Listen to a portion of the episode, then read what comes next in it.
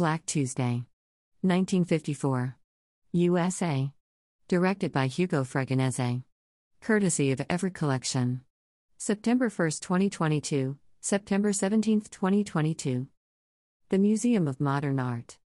Perhaps history's most restless filmmaker, Hugo Fregonese directed his first films in his native Argentina in the 1940s and then embarked on a globe-trotting career that took him to Hollywood, London, Paris, Rome, Munich, and eventually back to South America, continually exploring themes of claustrophobia, entrapment, and imprisonment.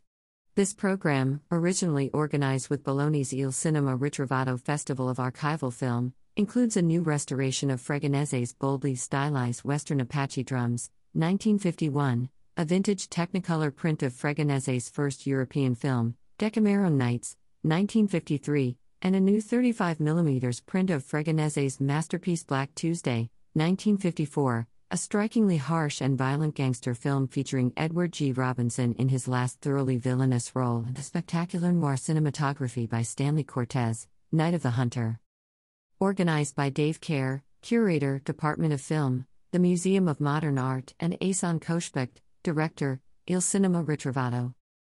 Film at MoMA is made possible by Chanel.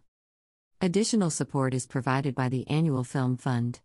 Leadership support for the Annual Film Fund is provided by Deborah and Leon D. Black and by Stephen Tisch, with major contributions from the Contemporary Arts Council of the Museum of Modern Art, Jo Carole and Ronald S. Lauder, MoMA's Wallis Annenberg Fund for Innovation in Contemporary Art through the Annenberg Foundation, the Association of Independent Commercial Producers, AICP, the Junior Associates of the Museum of Modern Art, the Samuel I. Newhouse Foundation, Karen, and Gary Winnick, and the Brown Foundation Incorporated, of Houston.